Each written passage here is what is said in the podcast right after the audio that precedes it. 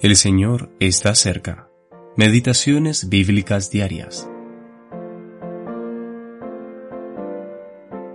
El Espíritu de Jehová vino sobre él, y hallando una quijada de asno fresca aún, extendió la mano y la tomó, y mató con ella a mil hombres.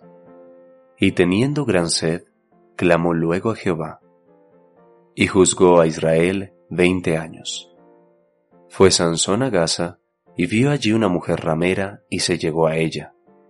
Jueces, capítulo quince, versículos catorce al veinte, y capítulo dieciséis, versículo uno. Los jueces de Israel, vigésimo novena parte, Sansón, parte E, contradicciones. Los hombres de Judá entregaron a Sansón a los filisteos, sus dominadores. Pero, por el poder del Espíritu de Dios, Sansón mató a mil de estos enemigos con la quijada de un asno, y obtuvo así una victoria portentosa. Cuando tuvo sed, clamó al Señor, y él le respondió abriendo repentinamente una fuente en la roca, logrando reanimarlo. ¡Qué victoria! Luego de esto, Sansón juzgó a Israel por veinte años.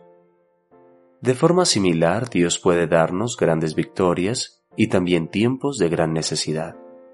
Tales momentos pueden convertirse en una inmensa bendición cuando clamamos al Señor en nuestra desesperación. Él es fiel. Es triste decirlo, pero al igual que Sansón, nosotros podemos proseguir por años en el servicio del Señor y su pueblo, y luego ser indulgentes con la carne de alguna manera, arruinando nuestro testimonio.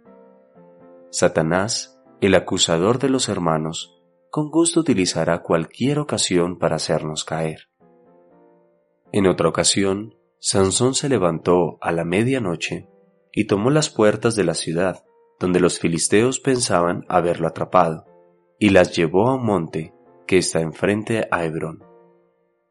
Nosotros también podemos, de alguna manera, superar un problema inmediato en el que nos hemos visto enfrascados. ¿Pero a qué costo? ¿Qué inconsistencias tan notorias hay con tanta frecuencia en nuestras vidas? Por un lado, tremendas victorias dadas por Dios, recibiendo bendiciones y refrigerio espiritual por su inmensa gracia. Y luego, a veces después de años de servicio útil en las manos del Maestro, una vergonzosa autocomplacencia termina por arruinar nuestro testimonio para el Señor.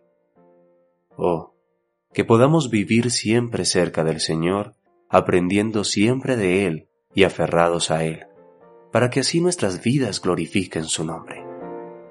Eugene P. Deder junior